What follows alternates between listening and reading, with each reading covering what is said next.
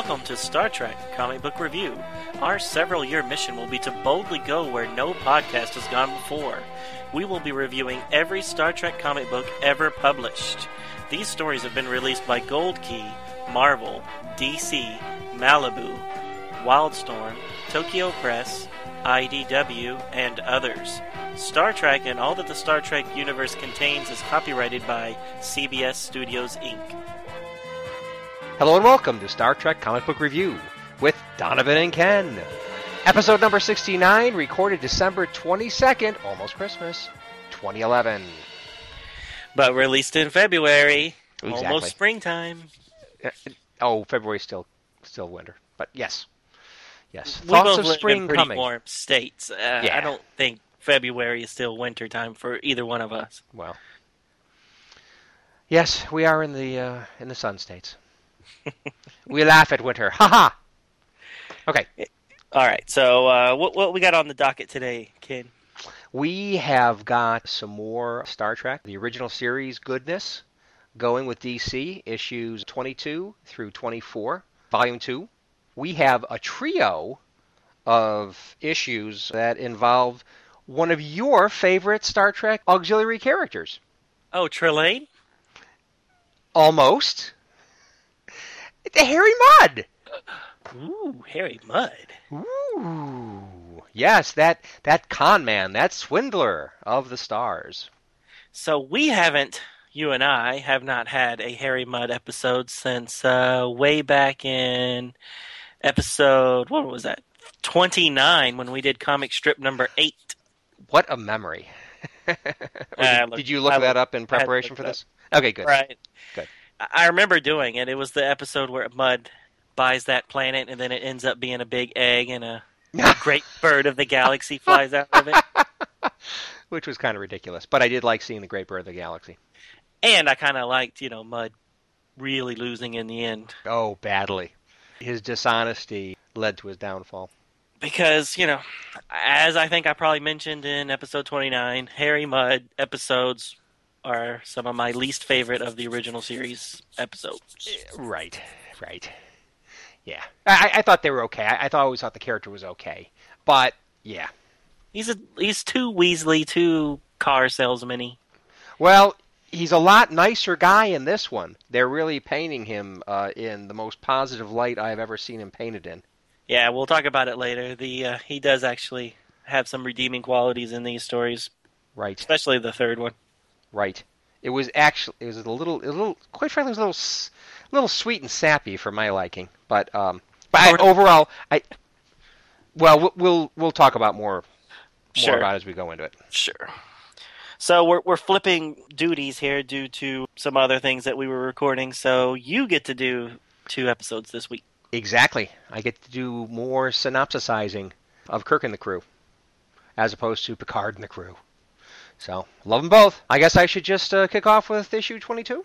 Let's do it. Excellent. It's uh, entitled Mission Muddled, and it was published August 1991. The writer is Howard Weinstein. Penciler is Gordon Purcell. Inker is Arnie Starr. Letters by Bob Pinaha. Colorist is Tom McCraw. Editor is Robert Greenberger. The cover shows part of the Enterprise in a close up with her in orbit around an orange planet. Below the Enterprise, and at a further distance into the foreground, is a purple and white ship that is reminiscent of the Delta Flyer from Voyager, which is being fired upon by a Klingon bird of prey, or some Klingon ship. The starburst text cloud in the upper left says, You won't believe who's being chased. The return of Harry Mudd! Exclamation mark. Our story opens on Skellen 3, a sparsely populated world in non-aligned space. Chekov and two of his security officers are walking through some seedy neighborhoods. They are on a mission from Kirk looking for anything interesting or suspicious. Chekov states that after looking down a dozen of these neighborhoods' alleys, all he has seen are interesting and suspicious things.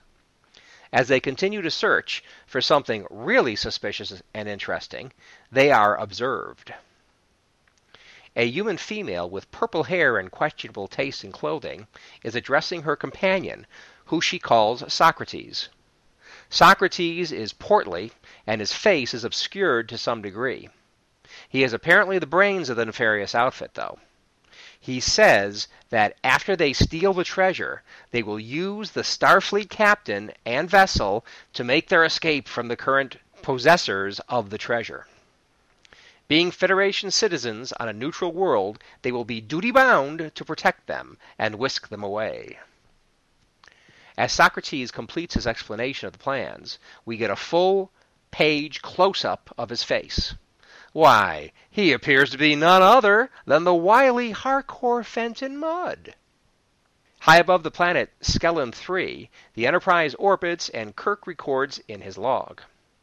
They are responding to a call for help from the largest settlement, which is a mining colony that has expressed interest in Federation affiliation.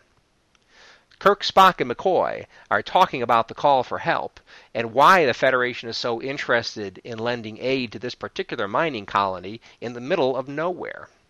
Kirk explains the planet happens to lie between the Federation and Klingon frontiers, which makes it a very strategic location. Spock explains there are other settlers on the planet whose property claims are not clear, which may raise issues with the planet's future. Spock goes on to say there is only one other major settlement called the Circle, who claim to be an agricultural colony. Kirk and Spock cast doubt on its real purpose due to climate and soil problems that make farming difficult and unproductive on this planet.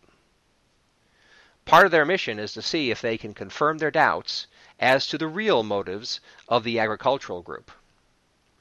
On the planet, Kirk and Spock meet with Mr. Jebitok, who accuses the Circle of trying to force the majority mining colony off the planet through theft, sabotage, and even terrorism. Kirk and Spock ask him for proof and say, even with it, this planet is outside of Starfleet jurisdiction. Mr. Jibitok even states that Klingons are operating covertly in the system, and even on Skellen 3. Kirk objects, saying that this is the first they have heard of it. Jebitok is hopping mad, he, since he told a Starfleet admiral named Tomlinson face to face about this weeks ago. Kirk and Spock question why Tomlinson would withhold such important information in their briefing materials. On the Enterprise, Spock is reviewing images of a distant Klingon ship in a briefing room with the rest of the command staff. With enhancements, they can see it is a Klingon ship, but because Skellen is in open space, the Klingons have as much right to be there as the Federation. Since that is the case, why are they being so sneaky about their presence in system? Back on Skellen 3, Commander Chekov, a lieutenant, and Ensign Michaels continue to walk through many alleys to the point that they enter an alley a second time. This time, however, something is definitely going on. Mudd's female confederate, Shiloh, is playing a pipe, and with it, charming a very dangerous four headed firefang snake from Minot 6. After her amazing performance, Mudd passes around a plate to gather the offerings from the large and entertained crowd. While Chekov calls up to the Enterprise to check in, Mudd overhears him and recognizes the Federation ship and her likely captain. On the Enterprise, Kirk decides to contact the leader of the Circle agricultural colony named Ravia. She has the title of Domine. Domine. Domine. We'll go with Domine. Before putting her through, Uhura warns her that she is a Nazgul. Rather than conflict that Kirk has come to expect from interactions with the Nazgul, Ravia turns out to be a Kirk fan. Even more surprising, she is the half sister of the Sala. She is impressed with how Kirk stood up to the Sala, but disappointed that Kirk did not kill him when he had the chance. The Sala took advantage of the male dominated Nazgul society to seize total control and cut Ravia completely out of power despite her being the eldest child of the former Sala. She left to start over again and make a new life for herself. After striking up an unexpectedly cordial relationship, Kirk tells Ravia of the mining colony's serious charges. She calls it a misunderstanding. Kirk proposes a meeting between the mining leaders and the Circle's leaders to clear up the misunderstandings, and Kirk can mediate. She quickly accepts. After the com channel closes, Kirk says the call went well. In response, McCoy says it went too well. Meanwhile, in Revia's quarters, her aide, named Zanayak, comments that the starship captain appears to be as dim as the miners. Revia responds, saying that their plans may be easier to implement than they expected.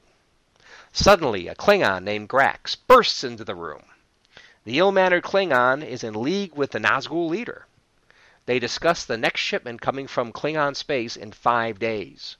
Revia asks if the shipment can be accelerated when her aide comes in excitedly reporting the sacred Jahila has been stolen. Revia crushes the drink glass in her hand. Her aide reports that a little alien workman was the last person seen near the Jahala, and he is missing. Nazgul agents are out looking for him. Revia says in a cold, threatening tone that he had better be found or else. That little alien workman who stole the Jahala named Vashi is actually hanging out with Mudd and Shiloh. They are discussing the Jahala that is apparently the most sacred object in the Nazgul religion. Mudd puts it in a bag as they discuss splitting up, getting the Jahala to their impatient client, collecting their payment, and getting off the planet. Outside on the street, Ensign Michaels is enjoying a local food delicacy that Chekov has brought him when they spot a suspicious Nazgul activity. Two large Nazgul agents have the thief Vashi and are interrogating him to talk while Mudd and Shiloh run the opposite direction and make their escape. Mudd and Shiloh arrive at the town docking facility, where he orders her to pick the lock and get to their ship. Mudd tells her to pick the lock to avoid drawing attention to themselves and avoid a porting fee a dishonest wretch in the small things as well as the large. When they enter the hangar, they find they are not alone. Revia and the Klingon Grax are there next to a Klingon scout ship. Revia is telling Grax if he can't accelerate the weapons shipments, she'll have to find someone who can. The Klingon preaches patience and speaks of a future new empire that they can build together that will wipe out the old order. Shiloh and Mudd hear the whole thing as Mudd thinks hard how he can make a profit out of this information. Realizing the danger they are in, Shiloh and Mudd move to get out quietly, but Mudd ends up tripping and crashing into some crates. Grax hears it and starts shooting at them. Mudd returns fire. As Revia grabs a big rifle and joins Grax in the shooting, Mudd shoots at a platform loaded with crates located right behind them. It comes crashing down and hits Grax and Revia. Mudd and Shiloh make their break for the ship. In orbit, on the Enterprise, Sulu reports shields just came up, and they are on yellow alert. He goes on to say two scout class vessels are coming up from the surface. One is shooting at the other, and the shooter is a, a pseudo Klingon designed ship. Kirk orders to intercept the ships. The Klingons hit Mudd's ship, and Kirk orders Sulu to fire a warning shot across the Klingon ship's bow. The Klingon ship veers off, and they bring Mudd's ship into the docking bay via tractor beams. As Mudd and Shiloh exit the ship, Mudd kisses the Enterprise's deck as Mudd's ever present hood is pulled back to reveal his face and head to Kirk, Spock, and McCoy. They are all surprised and shocked to recognize it's Harry Mudd. To be continued. There you go. We have introduced all the characters of this play. All of them? All the major ones. Yeah, I guess you're right. Yeah, some of them are more major than others. Some of them have a big part here, then they they kind of just peter out in the next story. But we'll get there in a second. Yes, yes. So, uh, just real quick about the cover. Mhm. Um, that little shuttle is really getting it. I mean, because he's getting hit with the phasers, and there's a photon torpedo right on its tail. Yep. Yeah, It's a and and you can see that the ship uh, has already been hit once. Right. So it's some little little yellow, uh, shiny looking stuff coming off of the port nacelle. Right. It, it, it's a really cool shot. You know, the angle of the Enterprise and uh, Right. the this action going on in the in the background. It's it's. I really like the cover. Yep. Out of the three covers, this is my favorite. Cool. Just just just throwing it out there. Yeah. I haven't really co- uh, compared the covers, but uh, yeah, that that's a good one. Yeah, Right. well, definitely, yeah. The second one just shows Mudd in the middle, not a big deal. And then the last one is just a melange of a whole bunch of people. I agree. I like the first one best. Right. It's just a cool action shot. Right. So uh, I had a question, and I didn't have time to go back and look. Is this the first time we've seen female Nazguls? Um, as a main character, I think so. Okay, now, but now, now, could, could there have been one in the background or something without a speaking part? right. Maybe, but I, I don't remember. I don't remember any females being in the Nazgul or the like during the trial and stuff. Right remember. eh, being in the party of the Sala. Sala. That's it. I had a mental block on Sala for some reason. Yes, and it turns out to be his his, his sister. Sister. that was actually kind of funny. That is. I mean, what are the odds? And then the odds that uh, she'd actually be a, a Kirk fan is really kind of funny. Right. I do like that they brought back the the whole Sala storyline. Mhm. That you know, after the big trial, and then Sala walks off, and you think you probably never see them again. Right. So it, I thought it was cool that they brought them back for this uh, this trilogy of stories. Right. Oh, it'd be it'd be a waste not to bring back a good villain like this. Well, Sala started off strong, and then he he really became more of a slapsticky type character during the trial, and then he just left, and then now Right. he's coming back as you know he's he's an actual threat, right. and then you find out that he's not really even the oh what do we know that yet? We don't know that yet. Oh, never mind. But su- suffice to say, as these issues go on, uh, there will be revelations. Oh yes, there will be. Well, just that not obviously not all of the Nazgul blindly follow him as we were led to believe. I mean, obviously Right. his sister and her people don't follow him. Right. And when we first met him, there was some kind of a rebel guy. yeah, but Um, he was just told the to ship. die, and he did. I know, which is really ridiculous. but but but you're introduced to the idea that there is a rebel element. True, I But- forgot about that. But you know, it's like as far as you know, he's got total power. And, and whatever rebel element might be around, you know, could just be a pesky little thing. Um, Right. It turns out to be bigger than that, but let's let's not get ahead of ourselves. Right. Uh, I thought uh, Shiloh is a, a cute young lady. Not crazy about her outfit, except that it is interesting. It looks like her belt has a similar buckle that almost looks like those like belly button monitor things that they used on the what The Uh, on motion picture. in the motion picture, right? Exactly.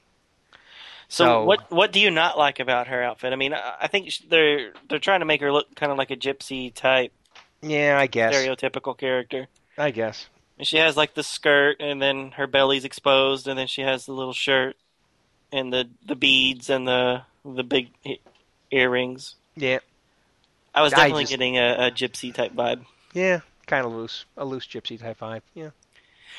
But her hair color never i mean, it, it changed color from like purple to blue depending on the panel. I think it Yeah, was purple for the most part, it's but mostly in- purple. on page 18, uh, it does suddenly change to a light baby blue, and then it goes back to purple on the next page. Right. So it's just, I guess it's, it's just uh, miscoloring. I think so. Because uh, on that exact same page, it's both purple and light blue. Right. And speaking of miscoloring, the uh, the female security officer that's with Chekov, Yes. sometimes she seems to be She's- that gray color like Tomlinson Exactly. was, and then The other same times color she's Tomlinson. Caucasian colored. Yeah. So I was noticed that. I thought that was odd. And what was her name anyway? I, I I thought they mentioned her name someplace. I know she's a lieutenant, but that. Um, I went back to try to find it. I couldn't. I Anyway, don't know what it is. Yeah, whatever. But yeah, uh, in multiple panels, she's got that gray Tomlinson coloring. Right. Which we now know Tomlinson is a Klingon. Klingon agent. So he definitely looks like, you know, like the old school original series Klingon with the flat flat skull. So maybe maybe she is too. I don't know. no, no, don't don't start putting that on me. No. No, I just think it's a You've got, you've, got, you've got another story thread going here. well, they do bring up. Tomlinson in this ep- issue, so I thought that was kind of a cool Yes. throwback to him. Kind It- of it keep it, keep him in your mind too. So we got the Sala, we got Tomlinson, all from that last time we saw him was during the trial. Right. And then we've got this rogue element, um, gun Klingon seller guy. Yeah, but he's a new storyline. We we've never been introduced to this guy before, have we? No, no. And I wasn't saying he was. Uh, okay, no, I was just I was just saying I liked how they brought brought in those old characters. Yeah. Uh, cool. And I'm moving on just to say that we've got this guy, this privateer, or so he appears, who in the end, uh, as we'll find out, turns out to have a bigger connection to Tomlinson than we expect. Spoiler. Alert. You know, when I first saw Revia's sideman, like like number one, uh, Right.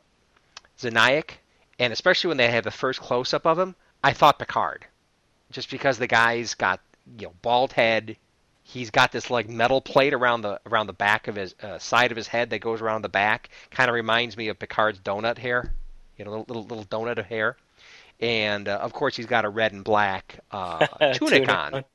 So it's like I'm looking at this saying, well, of course it's not Picard. Of course it's not. But it's like in that in that you know one of those like first or second time you see the guy uh, close above him, it's like eh, a little bit. It just makes makes me think of him anyway. I just want to mention that. Yeah, I was thinking more uh, Lando's uh, Oh, Lando's right. Yep. assistant Lobot in Empire Strikes Back. Yep. Except this guy has a you know big long Fu Manchu type mustache. Yes, indeed.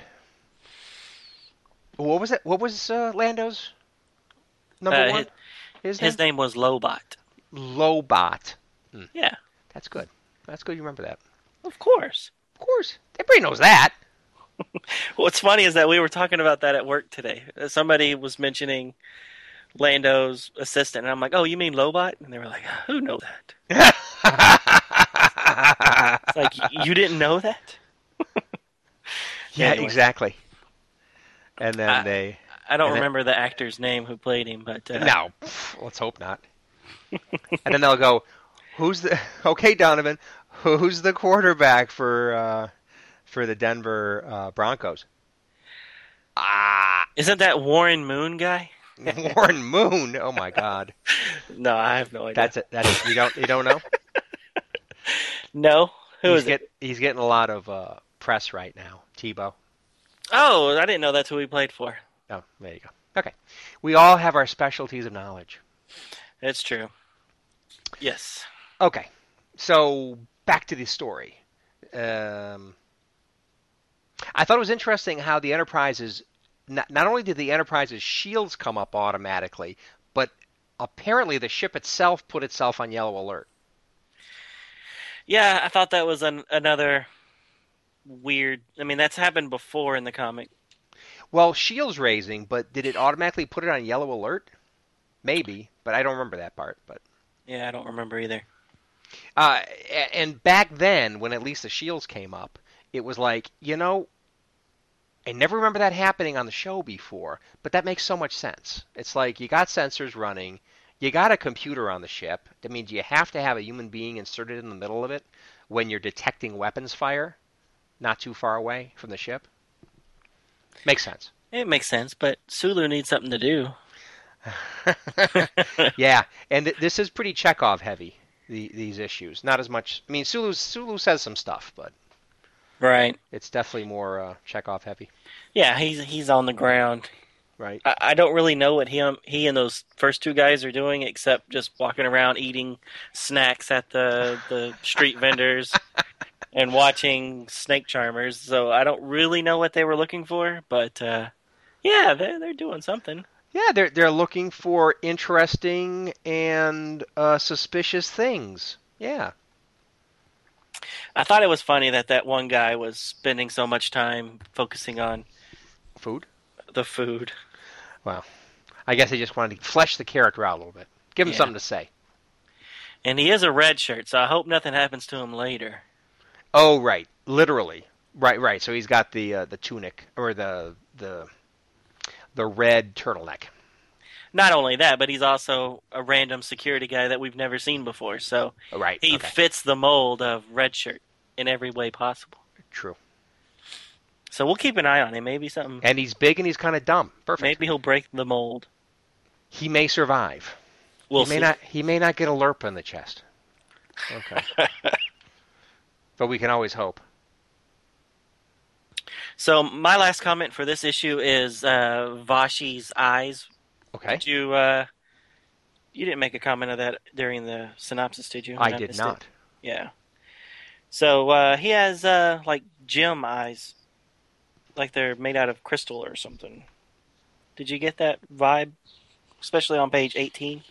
Um, I am actually scanning, and now I will go directly to, to page 18. Oh, oh yeah, yeah, you're right. Yeah, it, it kind of looks like the top of a of a diamond, only it's oval. Right, right.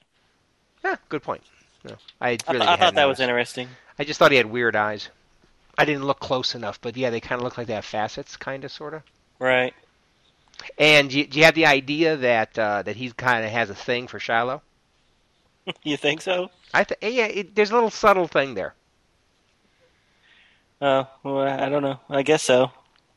He is happy that she's touching his arm. Yeah, she yeah, he's kind of a weird guy, quite frankly. But um, Well, I hope nothing bad happens to him. He was getting kind of beat up at the end of this one, so yeah, you never know because of course, if he does blow the whistle on Shiloh and Mudd, that will sick Revia right on him.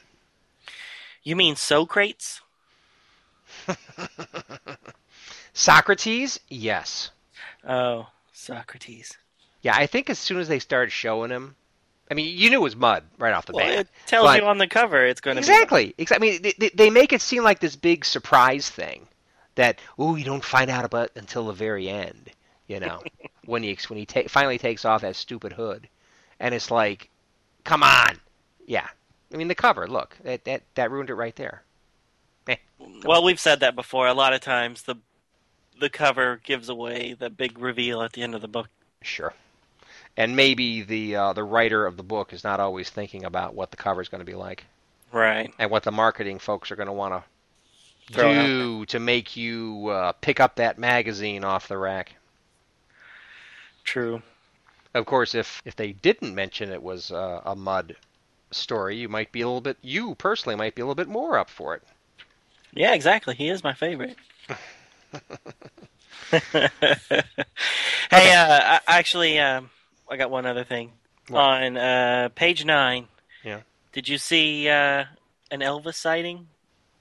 Oh no, not Elvis. Uh, I did not spot Elvis, Elvis. and a unicorn on the same page. oh, I got to go back to that. uh, so the middle oh, panel has a guy that looks a lot like Elvis. Not not spot on, but Elvis esque. Actually, he looks a little bit more like Bruce Campbell playing playing the king in uh, Bubba Ho-Tep.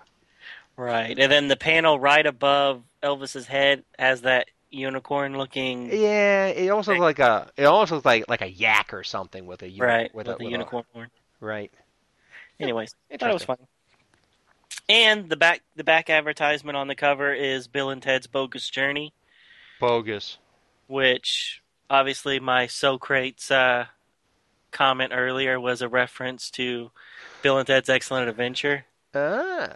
And this episode this episode is episode 69, which is the number that Bill and Ted knew that the future Bill and Ted was Bill and Ted because they both all guessed the same number. So we are in a Bill and Ted uh, episode here. Oh my god. Okay, so we got Bill and Ted references. I guess that means it's time to wrap up this issue. What do you think? Right. And maybe we can even go back in time later and, and re-edit this. You know, like Bill and Ted. Oh my God, yes, cool. All right, Did you, I'm sorry. you like that movie? I I thought the movie was good. It was okay. It was just I just I just got to say okay. Well, you, I was younger when it when than you were when it came out. So I mean, that was my, I, I was the age age range that they were aiming for on that one. Right. cool. I was I was what a freshman in high school when that movie came out. right. All right, you want to jump into the next one? I think we should do that. Okay. Issue number 23. This one is entitled The Sky Above, The Mud Below. And uh, most of the staff is the same except for the inker is Carlos Garzon instead of Pablo, who, who did the first one. So the cover starts off with a it's it's kind of like a, a, a banner of some sort. The background is the background's a banner made up of three vertical colors. So there's the outside uh, colors are blue, and then the inside is a strip of white, and the white has a bunch of uh, Starfleet Enterprise logos all over it. Um, kind of like I said, looks like a, a flag of some sort, and then superimposed above this this flag is a large picture of Mudd, Harry Mudd, and he's kind of pointing towards the reader. And then uh, surrounding this picture of Mudd is uh, four smaller circles, and in those circles we see Spock, Kirk, McCoy, and Chekov. And I think that this is probably an homage to the Uncle Sam Wants You posters from uh, World War II, if I was guessing. Or at least that's the feeling that I was getting. So the story starts off uh, within the Enterprise shuttle bay. Chekov is calling Mudd some very unflattering names. Harry's young companion Shiloh is a little confused since she only knows him as Socrates. Kirk informs her of his real name and starts listing some of his uh, faults, such as thief, conman, liar, rogue.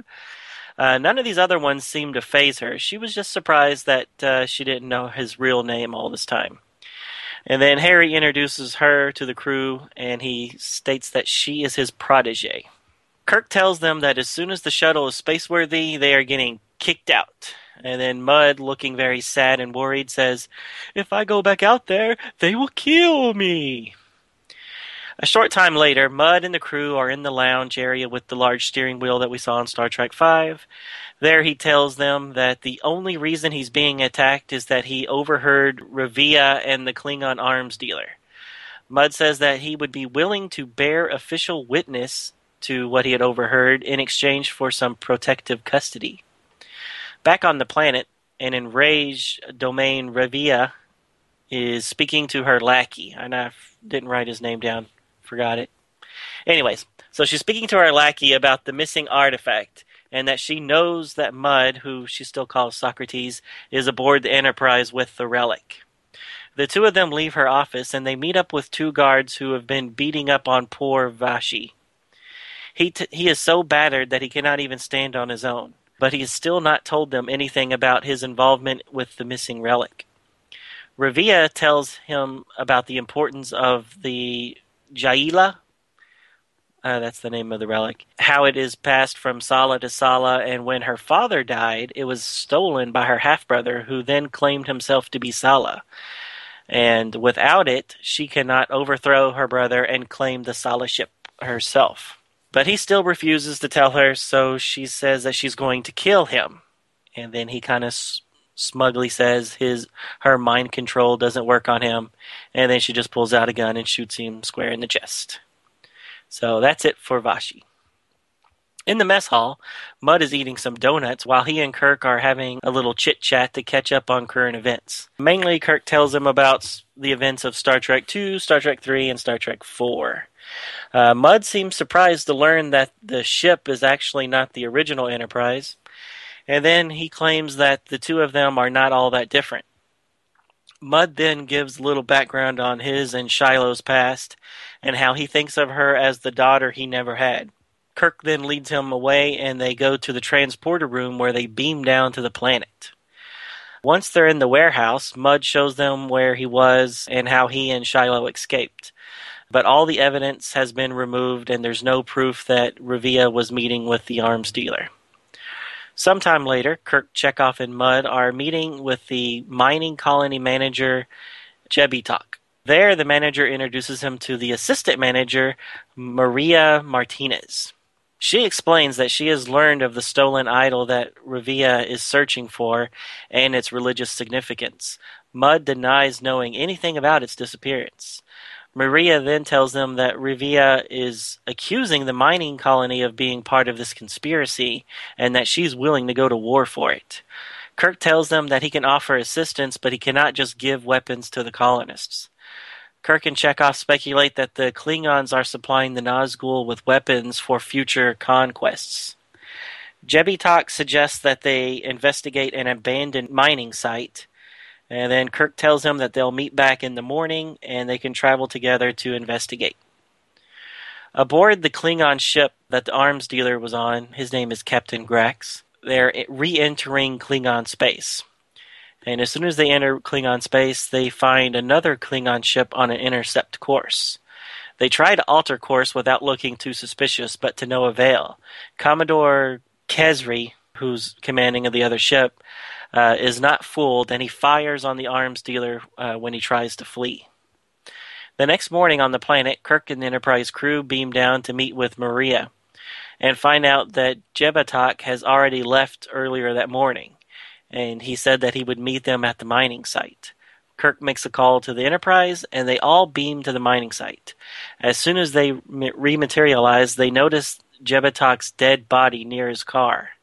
To be continued. Aha! A murder! A murder most foul. Indeed. So we didn't really talk about Jebitok much in the last issue, but I kind of like his design. He's he's a turtle looking dude. He, he looks like Mr. Toad or something. And, and, when he gets excited, he's like jumping up and down, and he's very animated. Or I mean, well, as animated as you can get from a from a static comic book.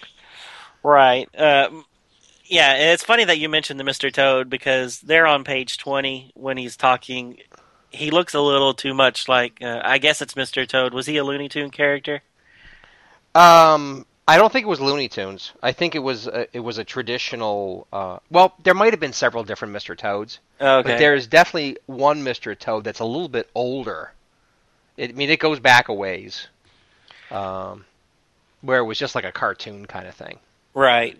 Well, whatever the characters, he he reminds me of somebody there on page right. twenty, and I I was thinking I he looks a little too cartoony here, but but yeah. everywhere except for page twenty, I thought he actually looked kind of believable. Yeah, I thought he was fine. Uh, you know, at first when I saw him, it was like, "Hey, it's a Toad guy." it's he, a Toad guy is running this thing, and I was like, "Well, it's not aligned space. I mean, could be anything. Doesn't have to be human." So. Right. I thought it was cool. Yeah. I thought it was funny where Shiloh seemed so surprised about Mudd, Mudd's name not being Socrates. Right. I thought that was kind of funny and of course that that immediately ha- had me thinking, well, who, how do we know if even Mudd's his right name? Yeah, that's and, a good point because Kirk even says, as far as I know, his name is Harry yeah.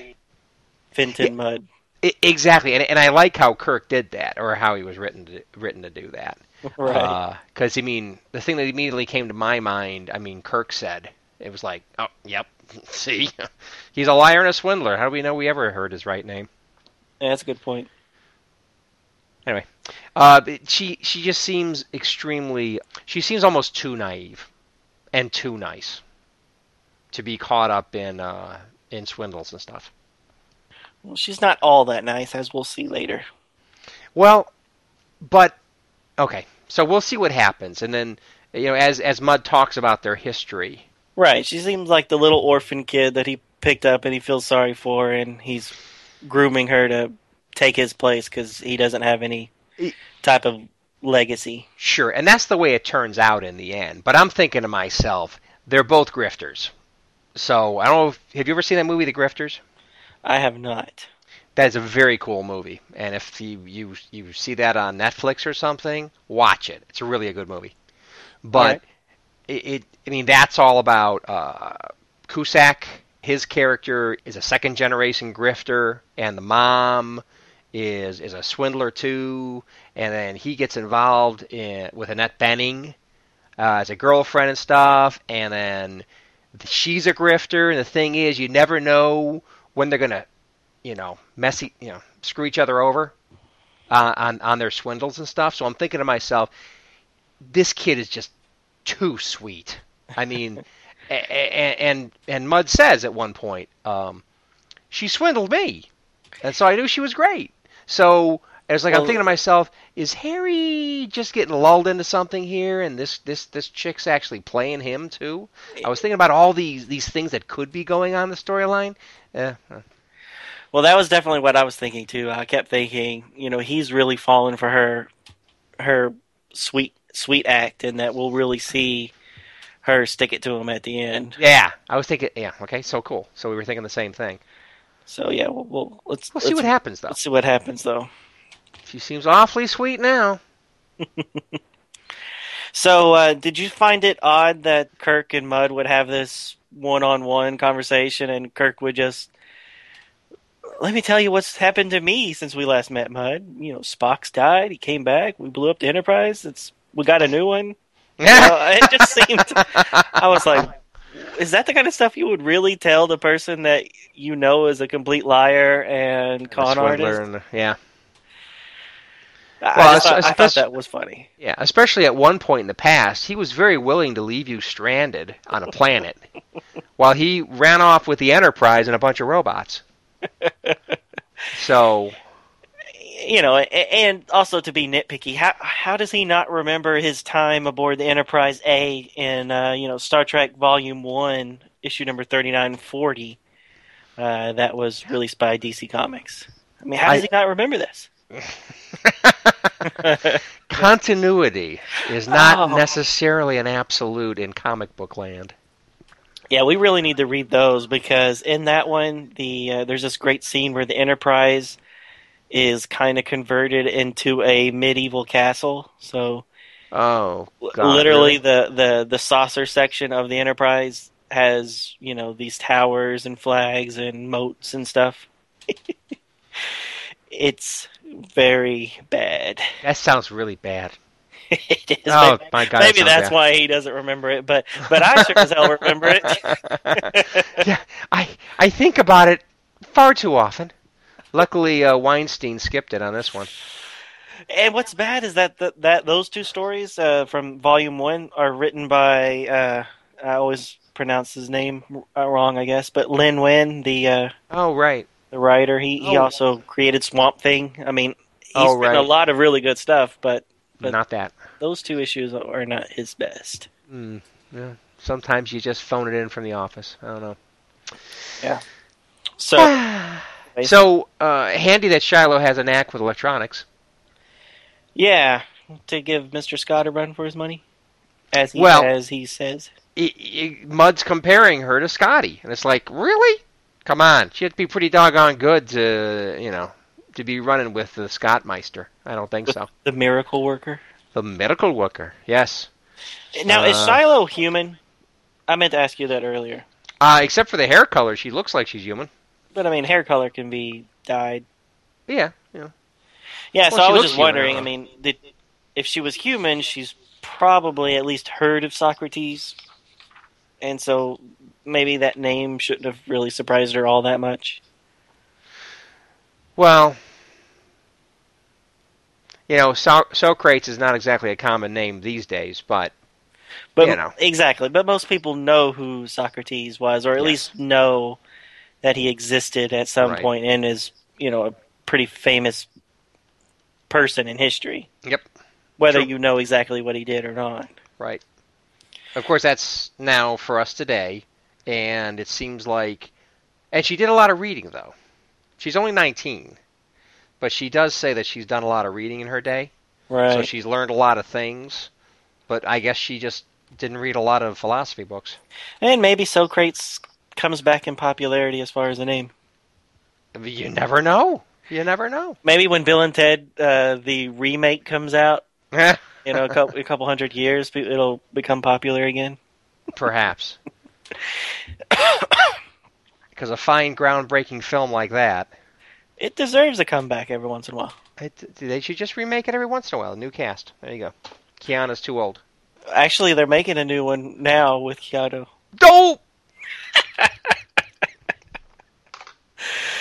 Anyway, So this is supposed to be Bill and Ted after they're they got mortgages and kids or something, or right? Because you know the whole premise of Bill and Ted was that in the future they become these these instruments of world peace, oh yeah, and so they got that in their head back, you know, when they were high school age, and now this movie's, you know, they're in their forties or whatever, and Yeah. and none of this miraculous stuff's ever happened. They're, you know, they're not this huge, you know, they didn't change the world like like the future they saw. So it's it it's has a cool premise. I don't know if they'll ever actually make it, but right. uh, I, I read an interview with Keanu Reeves, and he was pretty excited about the the script and stuff. Oh, good. Well, that's what matters.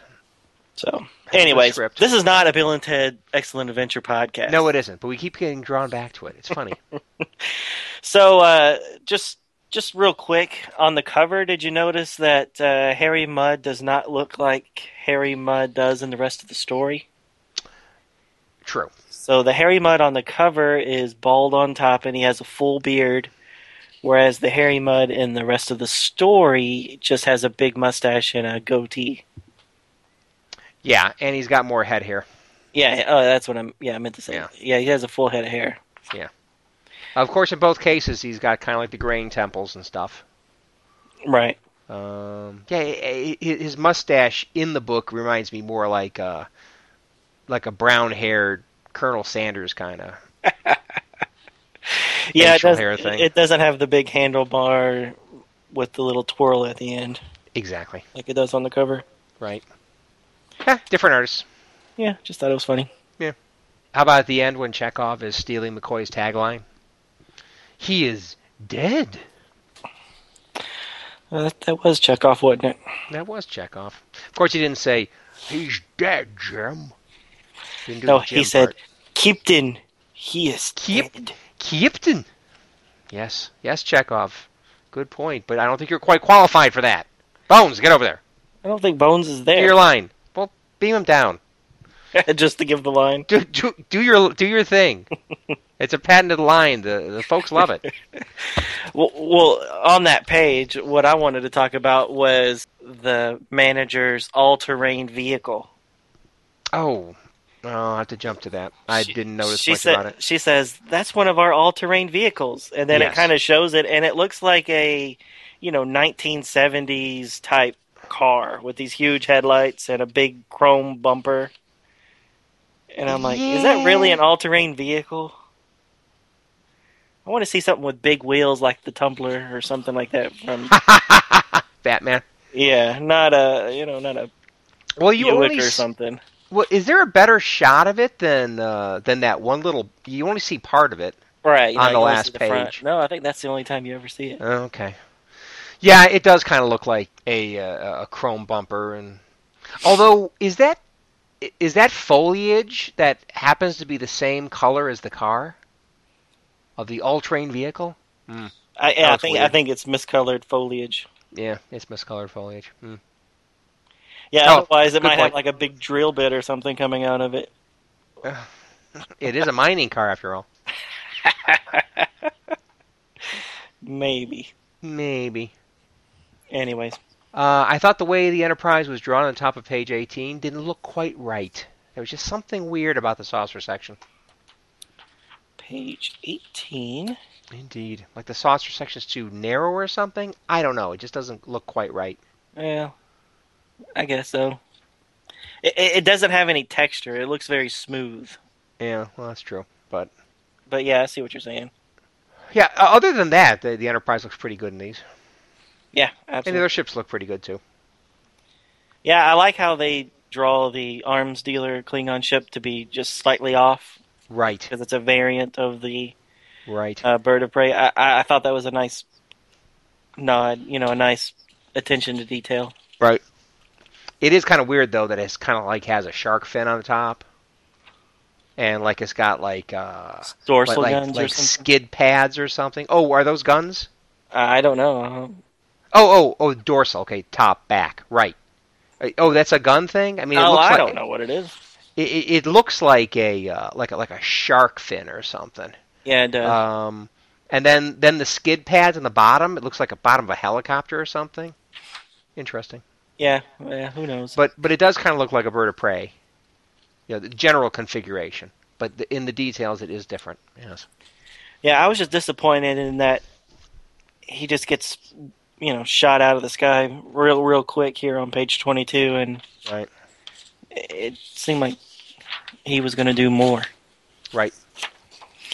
But his name of this ship was Kapla, or at least the Commodore's ship was Kapla. I thought that was that was odd. Doesn't that mean like Well- hello? Or or goodbye or something. I don't, Yeah. I don't know. It's it's some kind of generic Right. thing. You want it to be called something majestic, not howdy. Yeah, because there is a spot where somebody's talking to the Commodore, and he says affirmative, kapla. Oh, that's right. Oh, so maybe that wasn't the name of the ship. I thought that he was saying. I thought that it was them replying to the ship. Oh, maybe I took it as just you might be right. thing, You might be right. like Kirk said or something when he was faking Klingon or something. Right. It might be that he's just saying affirmative Kapla. You're right. I, I thought it was affirmative, and then he was addressing the ship's name because Right. it was kind of in the same See font that. as their ship's name. But Right, right. you're probably right. How'd you like the R.J. Blaze lookalike in this issue? Oh, you mean Maria? Uh, Maria? Maria, a I- nice, look, a nice looking brunette, nice shape, and uh, she's got fairly She's- stylish outfit on. She's younger than R.J. Blige, though. Yeah, I think so. There, I mean, her her hair is black. There, there's no. So, so were you expecting Kirk to make the moves on her? I mean, he did ask her if she wanted something to eat. Oh yeah, I didn't even think about that. Yeah, but in some of the shots, it was like, oh, you're you're kind of R.J. Blaze-ish. All right, cool. I never got that vibe, but I definitely see what you're talking about. Yeah. I Oh, keep and I'm- waiting and for I'm- him to put the moves on Shiloh. Oh, boy, wow, would he be robbing the cradle then? Well, he he put the moves on McCoy's daughter. Uh, yeah, true, true, and she went for it. Yeah, she was going for it. he is the Kirkmeister after all. Her way with electronics, though, is Shiloh's. Right. is like they were making such a big deal about it. I mean, it's like, okay, that has to come in later. I was thinking to myself, you know, they're going to use that somehow, and uh, indeed, as we'll find out, she does Well, don't give away too much, Ken. in the next issue. Well, why don't we just go ahead and jump to the next issue, unless you have anything else? I Oh, I thought you were setting me up for a nice segue. I, I was I was setting you up for a segue. I don't mean to be cutting you off. No, no, it, I was setting you up for the segue. So segue away. I did segue. I said, let's get into it. Perfect. Okay, Make so it- the last issue is issue number 24, and the name, the action pack name, is Target Mudd. And it's a short one. Uh, yeah, it's a short title, and uh, oh, you know, the comic. Yes, the comic itself says that it is a 40-page epic. 40-page epic. Of course, they've got some filler pages in there towards the end, but it's it's longish. It's got a lot of ground to cover to wrap up this uh, this this this three-issue story arc. Now, there's actually 40 pages of comic before they get into that other stuff at the end. Oh, really? Yeah. Oh God. Okay, so it really was as long as it seemed. Okay.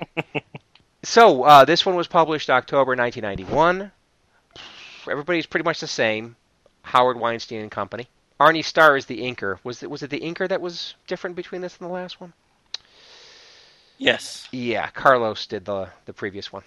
Okay, so we got Arnie back for issue 24, and everybody else is the same. The cover is a busy one with many people and ships on it, with a text sidebar on the left telling you all the cool things inside the issue. This is a 40 page epic issue. Kirk and Spock's heads dominate the center of the cover. The Sala and his sister are to their right, just below a Klingon battlecruiser. On the bottom is Harry Mudd and his female companion, Scotty and the Enterprise. And uh, like I say, a lot of stuff going on here. Oh, and McCoy is with you know the terrific trio is really dominating the middle of the uh, cover. The title page is a single full page which shows the site of manager Jebitok's death. The pleasantly hot Maria Martinez, who is stylishly dressed a la R.J. Blaze, is on the left. Kirk is next to her, draping a white sheet over Jebitok's head and asking Chekov if the murderer left any trail. Chekov, standing next to Kirk, says whoever the murderer is, they left no trail. We see the back of Spock and two security men uh, in the foreground. Kirk says they may not find the trail here, but he believes they will find it elsewhere, and it will lead directly to Domine Ravia and her circle. They beam back to the Enterprise, where Kirk and Ms. Martinez talk about her concerns that since she is now the mining manager, she might be the next murder target. Kirk offers her a security detail when she returns to the surface. She tells Kirk she did not know what Jebitok was going to show them at the abandoned mining site. In response to Kirk's question about why the site was abandoned, she tells him enough suspicious deaths and strange accidents happened there that Jebitok thought it was too dangerous to have a mining site so far from the main colony. Maria tells Kirk Jebitok was notorious for being disorganized, but they did but he did keep all his notes on his personal computer. When she says she has no access to it, Kirk offers Uhura to gain the needed access. Later, in Jebitok's office, Uhura begins transferring his files from the computer to her tricorder for later analysis on the Enterprise. While she is working, she chats with Maria and finds out Maria is a geologist who focused on managing the actual mining operations while Jebitok took care of the politics. The transfer, with the transfer complete, Uhura leaves for the Enterprise to start the analysis. Meanwhile, on the Enterprise, Shiloh and Mudd are in their quarters. Shiloh is playing the same flute she charmed the fire snakes with, and Mudd asks her whether he will find himself sleeping like the snakes. She says as long as the encephalic trace circuitry is not turned on, he will not fall asleep. Apparently, technology is behind her snake charmer abilities. The flute can tranquilize or stimulate specific parts of the brain depending upon how she operates it. Mudd is frustrated with how little he understands of what Shiloh just said, and she does admit to being a voracious reader that wanted to be a doctor or a bioengineer or something. She wonders how she became what she is given her original dreams. Mudd displays uncharacteristic fatherly concern for the smart and lovely 19 year old. He gives her a pep talk saying she is young enough that she could become anything she wants and that he is her family. While she weeps tears of encouragement with his words, Harry says they will be off the Enterprise when the time is right and the price of the Jahala will buy them a good future.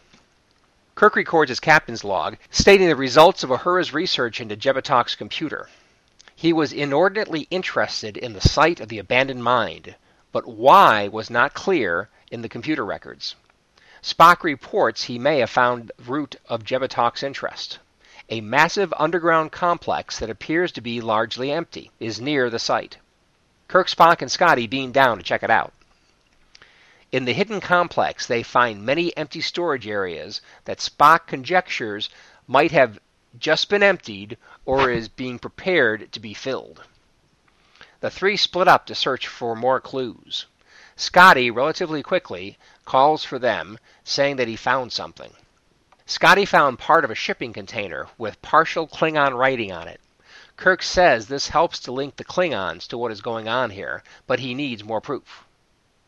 Back on the Enterprise, Kirk and McCoy voice their theories that Ravia and the Klingons were storing arms in the underground facility. Jebitok accidentally discovers it when they open up the new mining site nearby. Ravia removes the arms to avoid their discovery. Jebitok shuts down the new mining site to avoid Ravia's suspicion. Jebitok's repeated snooping trips to the site finally causes Ravia to bait him out and kill him. Spock pokes holes in the theory, due to it all being based on circumstantial evidence, and the fact there is much they do not know, like who really was to meet Jebitok when he was killed. Kirk says Spock is right, and observes that Ms. Martinez has been very quiet during the conversation. She says she does not know what happened, but that she does know that if they do not figure it out soon, the situation between the mining colony and the Circle will explode. While Uhura and Sulu are talking about the extreme lengths Revia is willing to go to to get the Jahala back, Harry and Shiloh overhear them. Mudd tells Shiloh that rather than selling the Jahala to the Sala, I love saying that, they could make more off of Revia. Shiloh starts pouting, saying a deal's a deal, but Mudd says a deal is what you make it. Later in the transporter room, where Scotty is working with Tuchinski on repairs, they hear flute music that entrances Mr. Scott. He finds that Shiloh is the source in an adjoining room. Scotty invites Shiloh into the transporter room to play while they work, which is exactly what Shiloh and Mudd want. Shiloh turns her flute's encephalic, I'm not sure if I pronounced that right, trace circuitry on and sets it to tranquilize. In minutes, Scotty and the others are sleeping sweetly. Mudd enters the room and asks Shiloh to transport him to the planet. He says if he does not come back, to go ahead with the original plan. Shiloh shows great concern, but Mudd assures her he is not so easy to get rid of. Just ask Kirk. Energize! On the bridge, Chekov reports that Mudd is missing. Kirk orders a search, then attempts to contact Scotty. After unsuccessfully checking multiple places and a shipwide call for him to report to the bridge, he and Spock head down to the transporter room. When they get there, they find Scotty and the others sleeping. They find out Shiloh's flute playing caused it, and Chekov reports that Mudd is definitely not on the ship. In Revia's evil lair, she is accusing Mudd of being a spy and telling him he's as good as dead. Mudd pulls his ace card and tells her he is the only one in the galaxy that can get her the Jabahala back. oh, I love pronouncing that. Meanwhile, in the conference room on the Enterprise, Kirk and Spock are trying to get Shiloh to tell them where Mudd went. Shiloh claims ignorance and finally says she can't tell him. This is Mudd's last big score before he retires, and he can't retire if he's broke.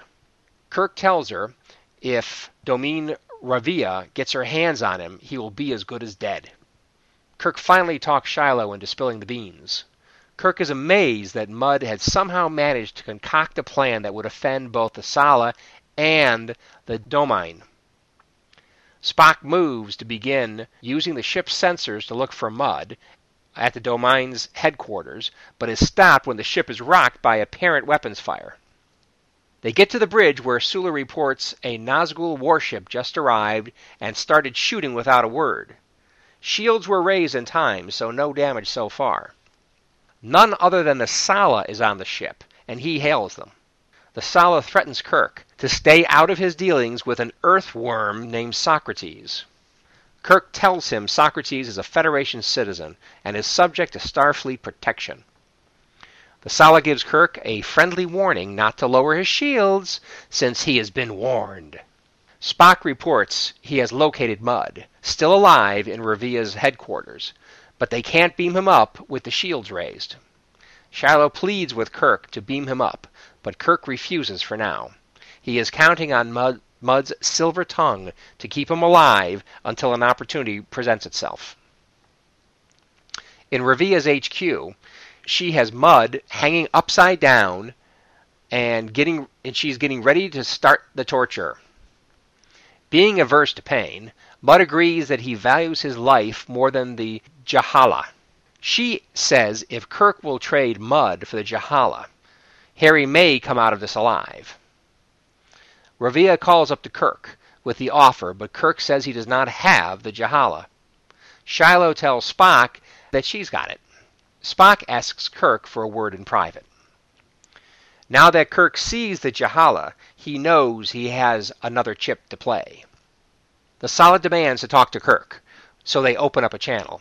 The Sala says he monitored Kirk's conversation with Revia, and he wants the Jahala, or he will destroy the Enterprise. Kirk continues to say he does not have it, and goes on to suggest that maybe Revia has had it all along, and just used its fictional theft as bait to bring him here, where she could destroy him. Sala scoffs and states Revia is not that clever, but he ends the call with something to think about. Immediately after the contact is broken, Chekov reports another Nazgul ship is entering sensor range. It's a smaller ship than the Nazguls and is commanded by Brigadier Menik. Revelations begin falling like raindrops as Menik extends his hand in peace to Kirk. He introduces Federation Ambassador Ajami, who has been in secret meetings with elements of the Nazgul government that are seeking to take back control of the government from the Nazgul Velagro, who illegally seized it. The lawful Sala named Watan is the next person introduced to Kirk. He says Velagro's criminal rampage will end as they are there to arrest him and bring him home for trial. The smaller Nazgul ship is fired upon by Sala Velagro's ship, while he's stating, No false Sala will usurp my power. The smaller ship proves it is well shielded and well armed, as its counterattack severely damages Sala Velagro's larger ship.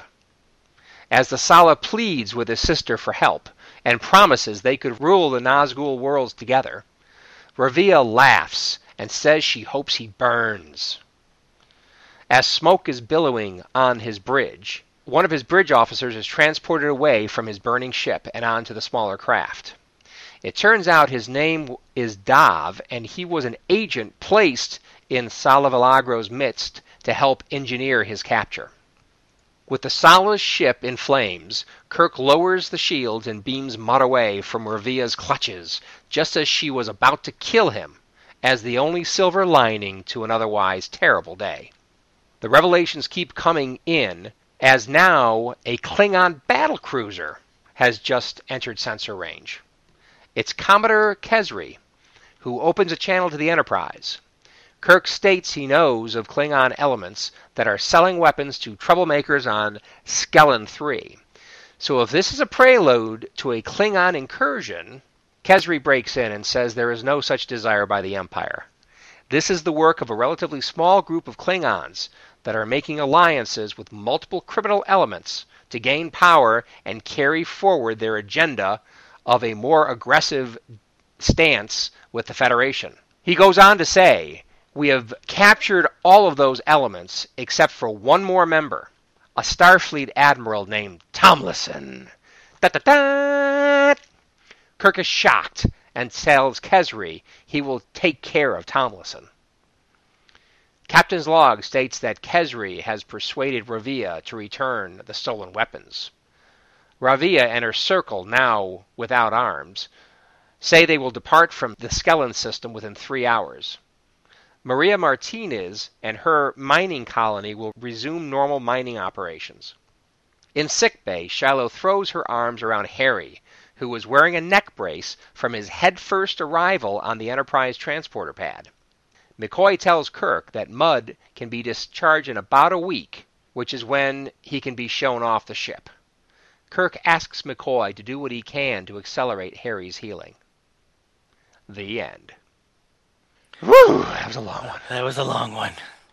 Now, don't you think that was a little light on the punishment as far as Harry and, and Shiloh. I mean, they they were robbing somebody. Yeah.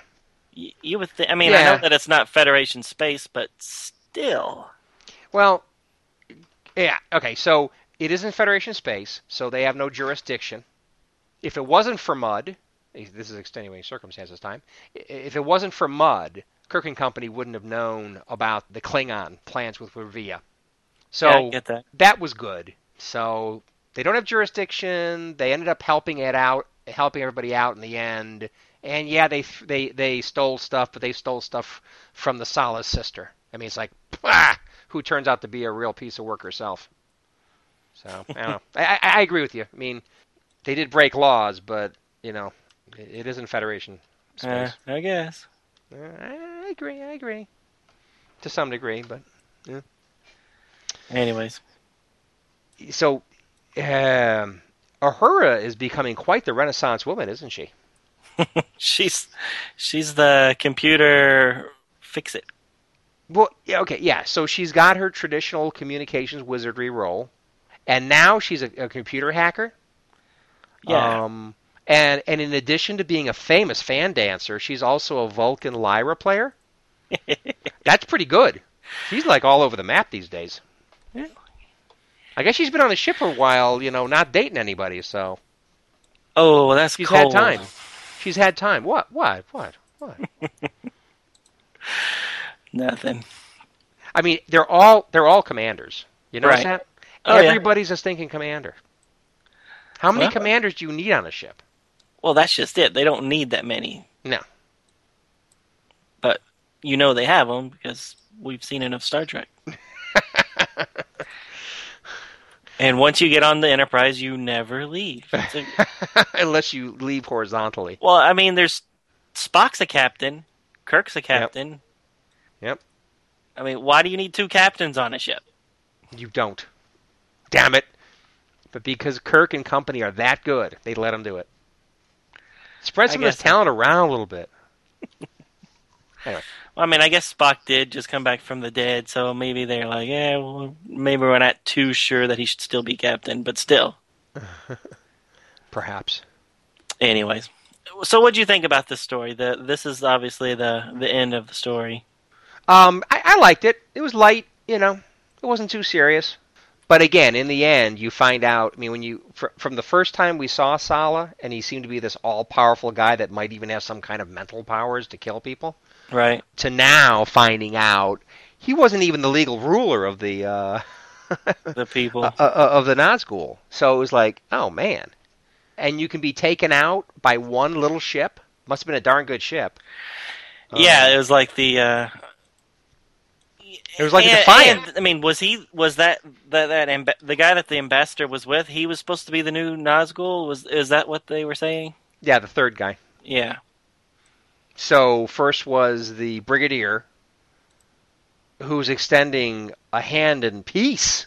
It's like what from a Nazgul, and and then you see a, uh, a Federation ambassador who's been meeting in secret for for a long time with the Nazgul. It's like oh, and then like oh by the way, if your mind isn't blown enough already, here's the here's the rightful Nazgul. It's like what?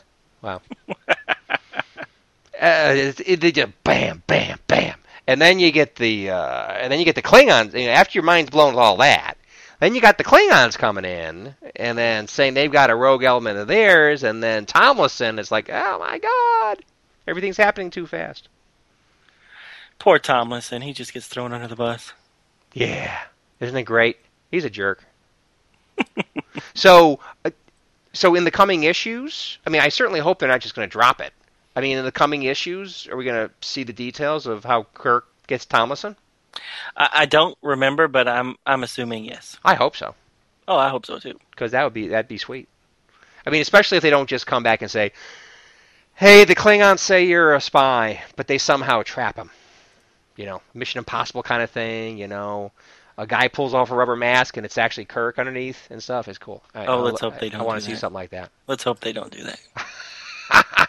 dun dun dun dun. So I always hated the rubber mask on Mission Impossible. it was the one piece of gadgetry that I always thought, really, the- this would never work. yeah, it's like on Wild Wild West, we would always pull out like plastic explosive out of his heel. And it's like, yeah, plastic explosive back then. so uh, yeah, and then the, this superhuman lifelike uh, masking. Yeah, Right. we still know that kind of crap. What are you talking about? Exactly.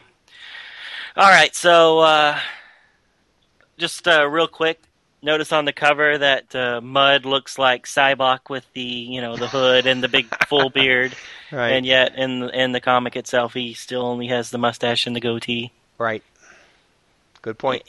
And I like that scene where the uh, uh, what was her name, Rav- Ravia, was grabbing on uh, Mudd's mustache when she was kind of torturing him. Oh yeah, That right, right. actually looked painful. I was like, "Ooh, she means business." Do you still have a mustache? Yes, Okay, and So and, it, and it would be quite painful if someone starts yanking on it. it would be. I mean, he's got a, he's got a big old mustache too. There's plenty grab there. Right.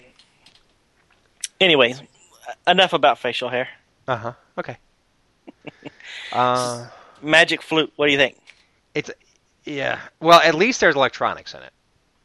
That's that's doing it. I mean, if they were just gonna say, "Ooh, Ravia just has you know is a really good flute player that can put things to sleep," it's You like mean that Shiloh? would be. Oh, Shiloh. So sorry, Shiloh. Uh, it'd be like BS, BS, but at least there's some electronics in there. So it's like, okay, maybe. Well, what I want to throw BS on is Scotty being the stupidest person in the world, knowing that she's a con artist, knowing that she's in league with Mudd. When he hears her playing the flute out in the hallway, he's like, "Oh, well, come on inside. We're just Well- running some diagnostics, but we would love to listen to you play some music." Right. And then she brainwashes them all and, and puts them all to sleep. right. Nobody's that stupid. Yeah. but but she was playing a Celtic flute lyric something. Who cares? Well, he, he, he's so hopelessly Celtic. It's like, you know, I guess, but Yeah. uh, that that was I the one part I that I was like, what you're saying. I, I get it. You have to have her control the. You got to get them in control of the transporter r- room, yeah, they got to get off the ship. but uh, that was I thought really unfortunate way to do it. uh, it's not only weak; it's unfortunate. It's unfortunately weak. I was trying not to be over overly critical. I, I I was okay with it. It's like, well, whatever. They got to get off the ship. Fine, it's a good way as any, I suppose. But you know, we we, we kind of talked about Mudd getting off easy. Mhm. I mean, he lies straight out lies to Kirk and everybody else about not having anything to do with that relic being stolen. You know, when they asked him, he was like, "Well, you know, I don't ever get involved in religious things." You know, and the and, and you know, at the very least, he would be you know tried for you know impin, uh, impeding the uh, investigation. right. So I don't think he would, you know, he shouldn't be able to just leave and muddle around somewhere else. Anyways, I, I, Yep. I, I just, I don't know. I don't like to see him get away. I guess maybe that's why I don't like his character. Because it's basically he's the bad guy, and yet at the end of every episode, he gets away with just a little slap on the hand or some comedic little one liner. Mm. True. Well, you just take things too seriously, man. I'll tell I you. know. I I want Kirk I- I wanna stranded see- on a planet somewhere, and we never Preferably underground, so he will never see the light of day. No, I also don't like it when Kirk does stuff like that. As punishment, I'm just going to abandon these people on a planet, Ceti Alpha 5. Exactly, and you see how that comes back to haunt you, Kirk. Right. So he left, yeah. So he left Mudd on the planet of the robots with multiple copies of his ex-wife. Is that what it was? I think that was it. Yeah, see, I, I don't really remember. I'm telling you, I really don't watch those Mudd episodes just because you don't like them. I don't like them. I'll usually, if if if they're on reruns or something, I'll usually turn it off. No.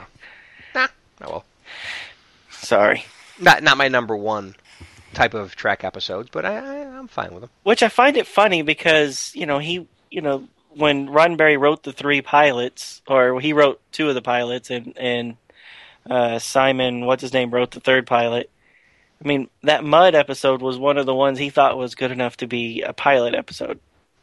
Mudd's women, or Yeah. Right? and you're just like really. That was what you want to sell your show on? Yeah. I- I'm Well- glad you know somebody talked him out of it. Well, it's kind of like the the George Lucas prequels thing. It's like most kind of uh, creative efforts, like like making a movie, TV show, whatever. Great to have a, a decision maker. You, you you need that, a guiding force and stuff, but it's got to be a cooperative effort here.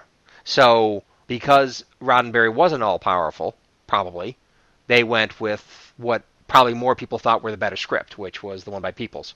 Right.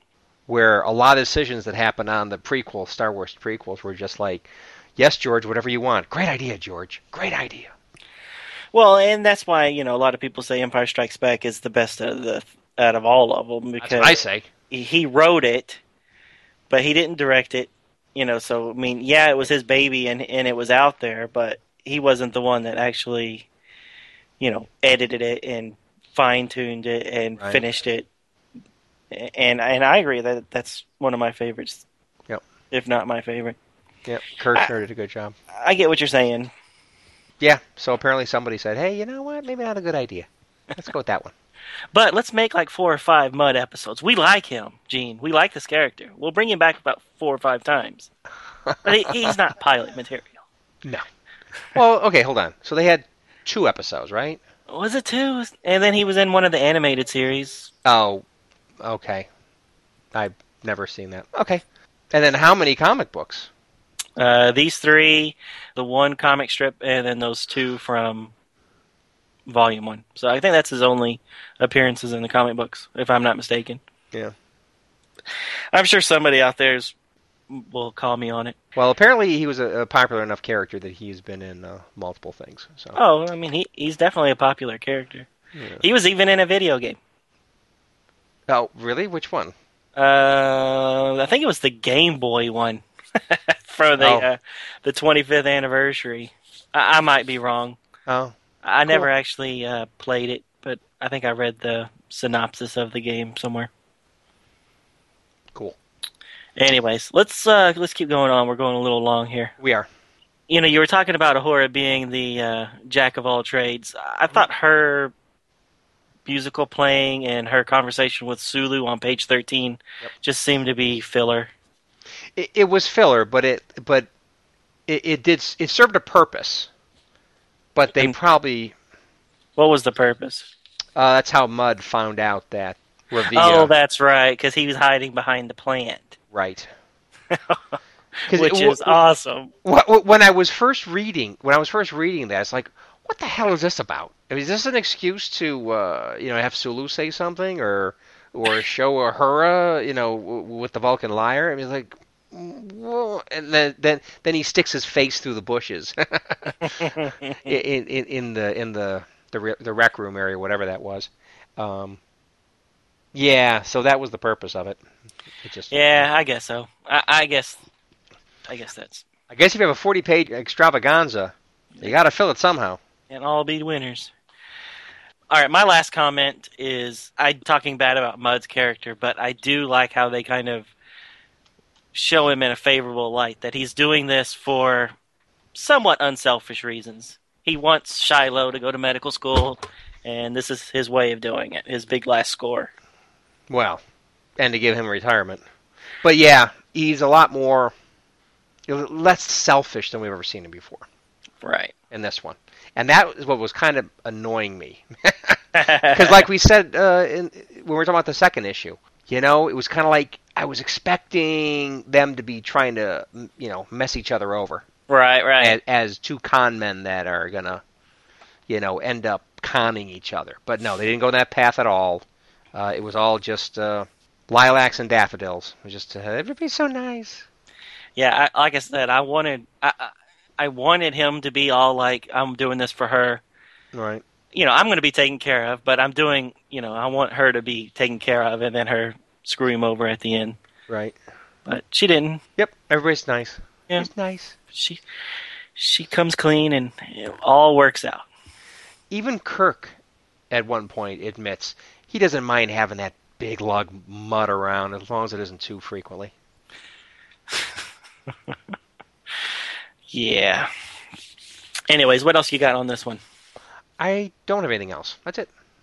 So uh, we didn't synopsisize it, but this story ended in like a couple of essays by uh, Peter David, Michael Jan Friedman, Chris Claremont, and uh, Howard Weinstein. Mhm. Uh, and then it had like eight pictures of uh, just pinups. Yep. Uh, we're, we're not going to go through them, but out of the pinups, didn't you find it odd that Amok Time was referenced quite a few times? Yeah. Yeah, that was odd. So I mean, I guess you know, in comic books, you always want to see Batman and Superman fighting, even though it doesn't really make sense. uh, I guess you know that's the closest you ever got in Star Trek, where Spock kills Kirk. Right. And, and that and that does look kind of cool because that is what they do. That's one of the things they depict is Kirk on the ground and Spock's got him by the throat with the straps or whatever. Right, and then there's another one where Kirk's dead on the ground and Spock's like standing on him. Right. Yeah, and and you actually see blood. yeah. Yeah, so uh, you know that that little swipe across the chest that that Kirk gets, it's pretty it's pretty bloody in that in that little uh, painting. Right. So, anybody who wants to look them up, I highly recommend you getting this book. You can usually get it for like a quarter or less than a buck. So, just uh, you know, for being a forty-page extravaganza, it's it's it's worth the money. It is. It, it's kind of nice. And they got the 20, 25 year painting that has both uh, next gen and original Trek characters. Yeah, I don't remember how the. I know that the next gen book that came out this time has something kind of like that at the end too. So I Right. guess we'll cover that next week. Yep. I don't remember if they have pinups or not though, but it's a it's a long long story. Right. So as always, we usually go through the expanded universe stuff. Uh, this this three months, August through October of '91, there was only two novels that came out, and they're both by authors that we both like. So in August, uh, a book called Legacy, based on the original series by Michael Jan Friedman. And in this one, it's a original series story, so Kirk era, but Spock is confronting a foe that he and Pike once had to deal with. So there's a lot of flashbacks between, you know, what Spock and Pike had to do to this guy versus what Kirk and Spock are doing now, kind of thing. So that sounds interesting. yeah, it, it it does sound interesting. It's one of the ones I have waiting to be read. So one of these days I'll get to it. But uh, it, it sounds good. And then in October there was a next generation novel called Q-in-Law by Peter David. and uh, I have read this one, and this one um, Q and Lu- Lwaxana Troi actually hook up and are going to get married. oh God! I swear, she just ends up with everybody at one point or another. it's it's you know it's it's Peter David, it's it's Lwaxana Troi, and it's Q. So all three of those things factored in, it is really funny. okay, good. They're going for the humor. right. I mean, because you know Peter David likes the humor, and in every episode of Q and Lwaxana Troi episode of Next Gen, there's usually a, a comedic element to it, so it, it works well. I, I recommend you uh, reading the book, or I think it's actually out on audiobook. I think I, I think I had the audio tape at one point. Uh, so if you haven't read it, anybody listening, give it a look. Cool. All right, so next week we're going to do um, episode or issue number 10, 11, and 12 of The Next Gen. Very good. So, any closing words, or did I cut you off at all? No, you didn't cut me off. Okay, good. No. All right, then. Well, then, with that, I guess we should just close it up and say, talk to you next week. Sounds good. Thanks everybody for joining. And for us, the next episode we record will be in the, in a new year. So looking forward to uh, another calendar year of Star Trek adventures. Yay! Yay. See ya. Bye. Thank you for listening to Star Trek Comic Book Review. All Star Trek stories and characters are copyrighted CBS Studios Incorporated. All music, stories, and characters discussed are for entertainment purposes only. You can email us at startcomicbookreview at gmail.com. Visit us at our website, www.stcomicbookreview.com. Subscribe to us via iTunes or friend us on Facebook at first name ST Comic, second name Book Review. See you next time on Star Trek Comic Book Review. Let's get the hell out of here.